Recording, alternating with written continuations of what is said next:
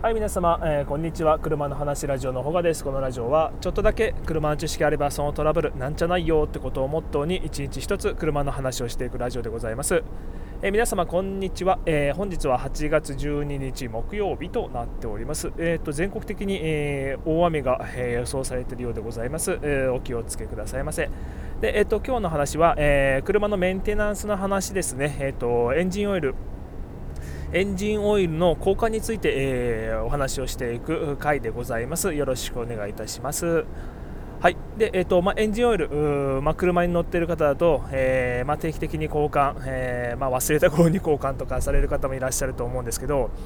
ま、なんでそれをエンジンオイルを交換しなくちゃいけなくなっているのかとか、えー、どのくらいで交換するといいのかという話を今回は、えー、お話ししていこうと思っております。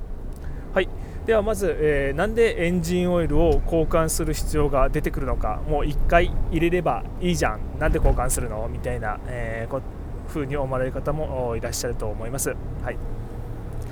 でまあ、エンジンの中では、まあ、そもそもガソリンを燃やしております、うん、ガソリンを燃やすと、えー、燃えかすが出ますね、うん、で、まあ、燃えかすが出るところで、えー、まあ、その燃えかすを取り込んできれいにしてあげるという役割を、まあ、エンジンオイルは持っております。はい、でその他に、まあえー、金属同士の、まあ、エンジンの中見てそのいろんな金属の部品がね、えーと高速で回転しているので、まあ、それに、えー、保護してあげるための機能というのが、まあえー、大きなところですかね、まあ、あと細かく言えば、まあ、錆を防ぐとか、えー、と汚れを取り込むとか密閉作用とか、えーとまあ、7つぐらい作用があるんですけど大まかにはその汚れを取ってあげるのとのと循環してあげるというのがまあ一番大きな流れじゃないかと僕は思っております。うんで、えー、まあ、その汚れを取り込んでいく中で、えー、物質的にも汚れを取り込める量っていうのが、えー、実際決まってます。うんでも汚れをもうもう取りきれないもう含みきれないもうお腹いっぱいで含みきれないってなった時はもうオイルの性能がガクッと落ちちゃうんでエンジンに悪影響を与えちゃうので、えーと、エンジンオイルを交換が必要になるといったお話です。うんで、えー、とこれ汚れだけじゃなくて、えー、エンジンオイルの温度でも、えー、オイルはかなり劣化します。うん、だから、えーと、これオイルの温度がめちゃくちゃ、えっ、とね、130度以上ぐらいかな。うん一般的なエンジンオイル。130度以上になるとかなりオイルのその性能がガクッと落ちます、うん、でえー、っとねどういう場面でエンジンオイルの温度がめちゃくちゃ上がるかというとこれってね実際走ってる時じゃないんですよ。あのー、長時間停車してる時、うん、もうアイドリング状態でまあ、例えば、えーと、一晩車の中で車中泊するよとか、まあ、その時、まあ、この時期暑いのでエアコンつけっぱなしにすると思うんですよ、まあ、冬でも寒いから暖房つけっぱなしにすると思うんだけど、うん。まあ、そういう時って、あの、走行風が全然きません、うん。まあ、などうかな。冬はそもそも外の外気温が低いんでそこまで、えー、エンジンの水温も上がらないしエンジンのその油温もまあまあまあ上がりにくいかなと思うけど夏の時期はね、まあ、外もガンガン暑いから、まあ、電動ファンの、えーと、放熱分にしか頼れません、うん。まあ、空冷エンジンじゃないんでね今の車は、うん、だからそういう風にエンジンのオイルに負荷がかかる状況っていうのは夏場の方がそれ言うたら、えー、多いですね。うん。だから、えー、まあ、そういうエンジンオイルの温度がめちゃくちゃ上がるっていう場面になるとエンジンオイル自体がかなり、えー、劣化しますので、えー、そこでまあエンジンオイルの交換がまた必要になってくるといった、えことになります。はい、でじゃあどのくらいで、まあ、目に見えないんで、まあ、実際にレベルゲージ引き抜きゃ目に見えるんだけど、まあ、それをね、まあ、実際に触ってみて、えー、素人の方が、まあ、見て、えー、交換もうこれした方がいいなとか分かんないですよね。まあ実際に僕が見てもうんまあ、汚れは汚れとあのオイルの粘度は確認指でこうちょっとつけてね、えー、するんだけどうん実際にその新しいオイルで温度がめちゃくちゃ上がって冷めた後劣化してるけど色は綺麗とかは正直見抜けませんね、うん、もうそういう時はもう、えーと、使ってる人の管理で、えー、交換が必要になります。でもまあ一般的なところでお話ししていきますと、えー、まあ、よく皆さん聞かれるのはどうかなどの数字を聞くんだろう結構ねこれ人によってあのこのぐらいで交換すればいいんでしょっていう数字 全然違うんですよね、えっと、僕がそのお客様と話していく中で3000キロで買えるよっていう人もいるし、まあ、5000キロの人で、まあ、7000キロぐらいでちょっといいんでしょ？みたいなちょっと今回遅くなったけど7000キロぐらいでいいんだよねとか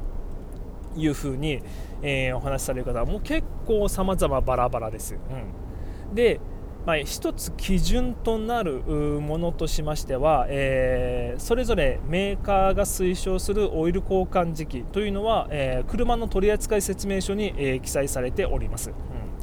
ん、でえっとねまあ、どれを例にしたらいいかっていうのは様々で車の状況によっても、うんまあ、様々であるから、えーまあ、これはね本当に、えー、基準の一つであります。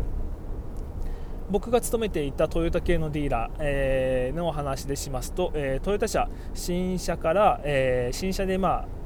こう車自分の手元に、えま、ユーザーの手元に、え、来ますよね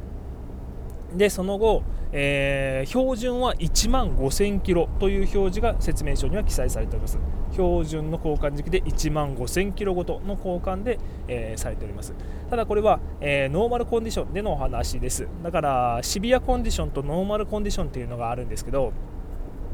ノーマルコンディションでの話で、えー、1万5000キロごともしくは1年ごとのどちらか早い方で交換となっております。で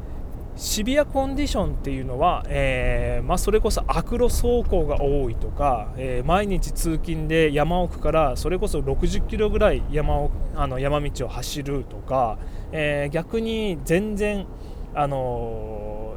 近い距離、まあ、例えば自宅から職場まで3キロぐらいしかないとか、うん。えいうふうになると、えまあ、前者のあの使う時間が長いっていうのは、えエンジンオイルのそもそも使ってる時間が長いので、まあ、汚れが取り込む量が多かったり、えエンジンオイルの温度が上がるかったり。で、え劣化がそもそも早いです。ただ逆に逆にあの短すぎる場合っていうのは、えエンジンオイルの温度が上がりきらないっていう現象が、え当然起こります。これ上がりきらないと何が起こるのかっていうとえー、エンジンオイル内の水分が、えー、蒸発してくれません、う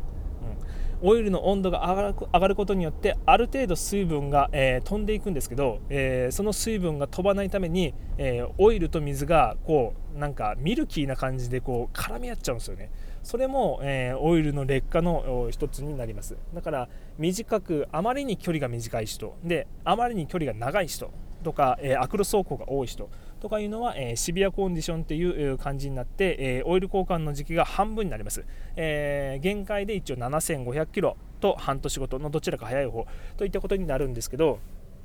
うん。まあ、これを踏まえて平均的なところを出していくと大体感覚ですよ。感覚。僕の感覚で言うと5000キロごとか半年ごとに変えてればまあまあ間違いないんじゃないかと、うん、思ってます。そう。で標準のねノーマルコンディションの1万5000キロは、えーと、車のコンディションがめちゃ新しい時はそれでいいと思います、うん、もう車の年式古くなってくるとどうしてもエンジン内に汚れが、えー、随所に、えー、溜まります。まあ外観からじゃ分かんないけどね、えー、エンジンばらしてみるとあの もう燃えかすみたいなちびりかすみたいなやつがすっごいねたくさん、えー、随所にあるんで、まあ、その姿を見た僕から想像するとまあまあ